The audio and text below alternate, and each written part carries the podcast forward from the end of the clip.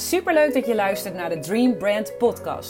De podcast voor ondernemers over branding, marketing, design, ondernemerschap en natuurlijk het najagen van je dromen. Met tips en tricks van mij en inspirerende interviews van andere Dream Brands. Dit alles om jou te motiveren volledig te gaan voor jouw dromen. Ik heb er zin in! I'm a dreamer. I'm a dreamer.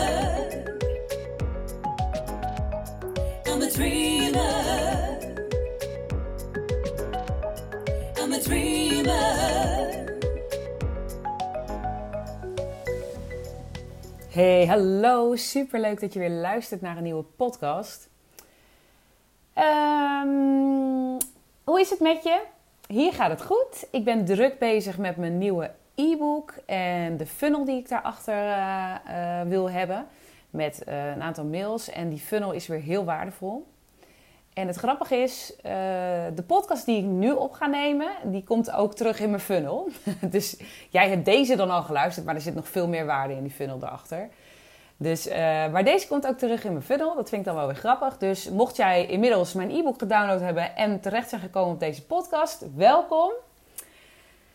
Uh, vandaag wil ik het dus met jullie hebben over wat nog het meest onderschat wordt op websites. En ik denk dat dit iets is, en dat hoor ik steeds meer, wat uh, een steeds belangrijkere rol gaat spelen in het uh, ja, er bovenuit springen in die online jungle. Zo zullen we het maar eigenlijk omschrijven. Want uh, ja, waar heb ik het nou over? Ik heb het over branding. En dan met name de visuele branding. Daar heb ik het over. Want uh, ik heb het idee dat dat nog enorm onderschat wordt. Ik zie namelijk nog zo ontzettend veel sites die veel te algemeen zijn. Die bij wijze van spreken voor de, uh, uh, voor de bakker op de hoek kunnen, maar ook voor de, de kapper een stukje verderop. Snap je? Je ziet niet dat het past niet echt bij um, ja, het vakgebied of de branche van de ondernemer of ja, de onderneming zelf zie je er niet in terug. Het is nog te algemeen. En dat is zo jammer. Um, ja, daar kan gewoon echt wel uh, wat. Dat kan wel een stukje beter. Dus daar wil ik het met je over hebben.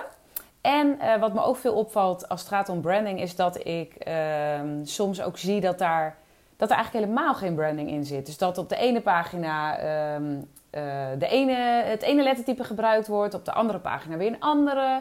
Dat er ook afgewisseld wordt in kleuren. Ik zie soms wel eens websites die bijvoorbeeld uh, ineens op een salespagina een hele andere kleur gaan gebruiken. Omdat ze dan denken dat is goed, want het is actie. Maar wat je daarmee creëert, ja prima. Hè? Je, je, je hebt een bepaalde actie, je denkt ik wil een actiekleur. Maar wat je daarmee creëert is dat mensen op een gegeven moment, hè, ze klikken door via jouw site en ze komen dan op die pagina. Ja, en dan uh, zijn ze de weg kwijt. Dan denken ze, uh, wacht even, ben ik nog wel goed? Want branding zorgt ook voor herkenning. Hè? Het woord branding komt natuurlijk van het brandmerken van de koe vandaan. Ik weet niet of, jullie dat, uh, of je dat weet. Maar vroeger werden koeien gebrandmerkt en daardoor kon je een koe herkennen. Want koeien lijken heel veel op elkaar. Hè? Dus, en, maar door de brand, ja, dat brandmerken kon je een koe herkennen. Nou wordt dat volgens mij nu al lang niet meer zo gedaan. Ik weet niet hoe ze het nu doen. Volgens mij doen ze nou zo'n ja, labeltje. Nou, maakt ook helemaal niet uit, maar daar komt het in ieder geval vandaan. En uh, uh, dat is dus eigenlijk wat je wil. Je wil zorgen dat mensen jou gaan herkennen. En dat doe je dus door echt een brand neer te zetten die bij jou past. Die je, uh, jou onderscheidt zeg maar, van anderen. En uh, ja, daar gaat het dus nog best wel, wel eens wel mis. En ik dacht, daar ga ik het in deze podcast over hebben. Ik ga je vertellen waar het misgaat en ik ga je vertellen hoe je dat zelf goed toe kunt passen. Dus de dingen die misgaan, hoe je dat dan wel goed kan doen. Dus laten we gelijk van start gaan. Het zijn drie veelgemaakte fouten. Uh, de eerste fout is geen consistentie. Nou, ik noemde hem net al eventjes. Hè. Ik zie dus heel vaak dat mensen verschillende lettertypes gebruiken, verschillende kleuren gebruiken. Uh, misschien zelfs ook wel verschillende foto's. Dus de ene keer donkere foto's, de andere keer lichte foto's. Maar uh, op het moment dat jij overal dezelfde kleuren gebruikt, zelfs dezelfde manier, want dat is wel grappig. Ik heb een bepaalde manier van hoe ik mijn stories maak. Ik krijg van iedereen altijd terug. Als ik jouw stories zie, ik hoef je nog niet eens in beeld te zien, maar ik zie al dat het jouw stories zijn, omdat jij een bepaalde eigen stijl hebt. Zelfs voor mijn stories op Instagram heb ik een eigen stijl. En mensen zien gelijk dat, dat het mijn stories zijn. En dat is goed, want dan weten ze gelijk, oh ja, dat is Yvonne. En dan weten ze gelijk, oh ja, dat swipe ik door, want daar vind ik niks aan. Of, oh ja, dat, die heeft altijd interessante stories, dus die kijk ik even. En dat is eigenlijk wat je wil, hè. Je wil dat mensen dat gaan herkennen. Dat geldt ook voor je posts. Je kan inderdaad bepaalde stijl fotografie hanteren. En voor bijvoorbeeld uh, je quotes of je informatieve posts, waar je misschien een leuke visual bij hebt, zorg er gewoon voor dat je daar ook echt vaste kleuren en vaste lettertypes hebt. Geldt dus ook voor je website. Zorg er op je website voor dat je altijd eenzelfde soort, uh, nou in ieder geval dezelfde lettertypes gebruikt. Gebruik er dan ook maximaal drie. Ik zou zeggen eentje voor de titels, eentje voor de platte tekst, dus voor de bodytekst, de lange lappen tekst. En eventueel nog een sfeerlettertype. Die mag handgeschreven zijn, maar wat wel vaak fout gaat, is dat mensen handgeschreven letters voor lange teksten gaan gebruiken. Of dat ze er hoofdletters mee gaan schrijven. En dat moet je dus niet doen, want dan worden ze niet leesbaar. Of slecht leesbaar. En als mensen de tekst niet goed kunnen lezen, haken ze af. Dus zorg ervoor dat je dat bijvoorbeeld voor een inspiratieve sfeerquote gebruikt. Ehm, maar dat is dus zeg maar qua lettertypes wat je kunt doen. Ehm, qua kleuren is het slim om uh, maximaal vijf kleuren te gebruiken. En zorg er dan voor dat er in ieder geval een goede uh, bodytekstkleur bij zit. Een zwart, een antraciet, een bruin, een donkergroen, donkerblauw. Die echt goed leesbaar zijn. Uh, die moet je hebben. Zorg ervoor dat je één kleur hebt die een beetje eruit springt. Die een beetje opvalt tussen die andere kleuren. Zodat je bijvoorbeeld kan zeggen, nou de knoppen maak ik die kleur want die, daar valt je oog dan wat meer op. En uh, ja, daarnaast kun je nog bijvoorbeeld drie andere kleurtjes pakken. Wat vaak wel fijn is in zo'n kleurenrange, is dat je dan zorgt dat je een paar, hè, bijvoorbeeld stel uh, je hebt een, uh, een donkerblauw, doe er dan ook een lichtblauw bij. Uh, weet je wel, dus dat je, dat je een beetje een ja, soort van kleurverloop hebt. Of voor achtergronden eventueel een licht, een hele lichte grijs, een hele lichte blauw, dat je die erbij pakt. Maar als je daar meer over wil eh, weten, uh, ga dan vooral eventjes op Pinterest zoeken naar um, color combinations. En daar vind je dan hele mooie uh, palettes, zeg maar, mooie kleurenpaletten. En dan uh, kun je daar echt wel inspiratie uit halen hoe je dat voor je site kan gebruiken. Maar dat uh, wat betreft kleuren. Nou, wat foto's betreft, zei ik net ook al. Probeer als jij kiest voor lichte foto's op de homepage, doe dat dan door je hele site. Zorg ervoor dat die kleuren ook die je hebt gekozen een beetje terugkomen in de foto's. Ga niet ineens, hè, als je bijvoorbeeld roze gebruikt, uh, ineens op je foto's allemaal uh, aardetinten doen. Ik zeg maar wat, terwijl jij eigenlijk gewoon knalroze gebruikt. Ja, dat kan natuurlijk niet. Dus zorg er wel voor dat dat een beetje matcht. Ook als je bijvoorbeeld een fotoshoot gaat doen, hè, zorg ervoor dat je kleding een beetje matcht. Het hoeft niet exact dezelfde kleur te zijn, maar het moet ook niet helemaal mismatchen. Dat voor wat betreft de foto's. En qua layout is, is dat ook een stukje branding. Als jij um, bepaalde layouts hebt op de homepagina, zorg ervoor dat die layouts ook terugkomen op de vervolgpagina's. Op dezelfde soort manier, maar dan met andere inhoud. Daardoor gaan mensen je ook herkennen en snappen ze dat ze op dezelfde site zijn. En dat geeft ook een, eh, een, stukje karakter. Want ik heb bijvoorbeeld uh, een, een beetje speelse vormgeving, asymmetrisch ook. Nou, dat zegt iets over mij. Ja, misschien kun je daaruit opmaken dat ik creatief ben. Uh, in ieder geval speels. Ik ben niet heel strak en zakelijk. Weet je wel, dat, ja, dat past ook helemaal niet bij mijn vak. Dus uh, dat, dat komt ook terug in mijn branding, in mijn vormgeving. Um, dus dat is belangrijk. Zorg er dus voor dat je op die manier eigenheid creëert. Hè? Kies kleuren die echt bij jou passen. Kies een lettertype die bij je past. En dan kom ik gelijk bij punt 2, wat ook verkeerd gaat. En dat heeft heel erg betrekking uh, tot de lettertypes. Verkeerd gebruik van lettertypes. Dat gaat uh, best wel vaak mis. Want mensen kiezen dan een lettertype die of in is, of die uh, misschien die ze zelf mooi vinden, maar die eigenlijk helemaal niet bij hun business past. Want er zijn een aantal lettertypes een lettertype heeft gewoon een personality. En ehm, dus eh, je hebt bijvoorbeeld een bepaald lettertype die heeft, uh, een speels lettertype heeft al gauw een wat kinderlijkere uitstraling. Dan wil ik niet zeggen dat het kinderachtig is, maar heeft al gauw een wat kinderlijke uitstraling. En dat kan je zelf een mooi lettertype vinden, maar um, ja, doordat het een wat kinderlijkere uitstraling heeft, associeer jij of associëren mensen jouw business bijvoorbeeld niet met zakelijk of niet met professioneel. Ehm, dus ik zou echt altijd goed kijken naar wat voor soort uitschaling heeft het lettertype. En niet alleen naar wat vind ik een mooi lettertype, maar wat voor soort, wat roept het bij mij op qua gevoel. En als je het zelf niet helemaal kunt beoordelen, vraag het eens aan anderen. Van welke, welke woorden roept dit lettertype bij jou op? Uh, hè? En, dan, en als, als ze dan zeggen inderdaad speels, frivol. Ja, en jouw business is eigenlijk heel zakelijk. En je bent bij wijze van spreken, van spreken een administratiekantoor. En uh, je wil helemaal niet uh, geassocieerd worden met speels en frivol. Ja, dan moet je dat lettertype niet kiezen. Dus uh, dat is heel belangrijk dat je op die manier ehm, echt je lettertypes kiest. Want ja, je wil natuurlijk wel dat mensen jou zien als professioneel. Uh, en niet als kinderachtig of kinderlijk.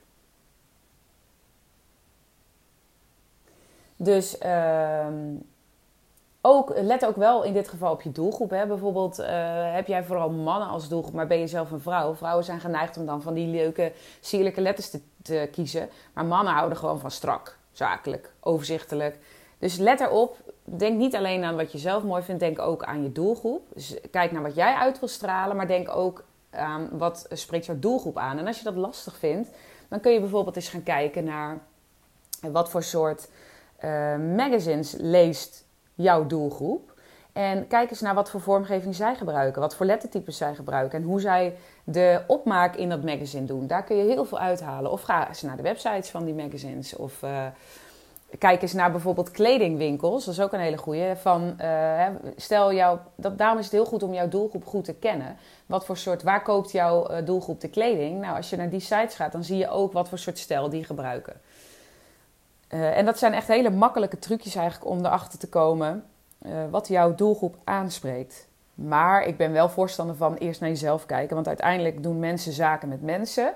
En uh, is het wel belangrijk dat dat lettertype wat je gebruikt, dat dat ook overeenkomt met jouw personality of met jouw business personality. Dus dat is stap 1. Gewoon eerst echt naar jezelf kijken.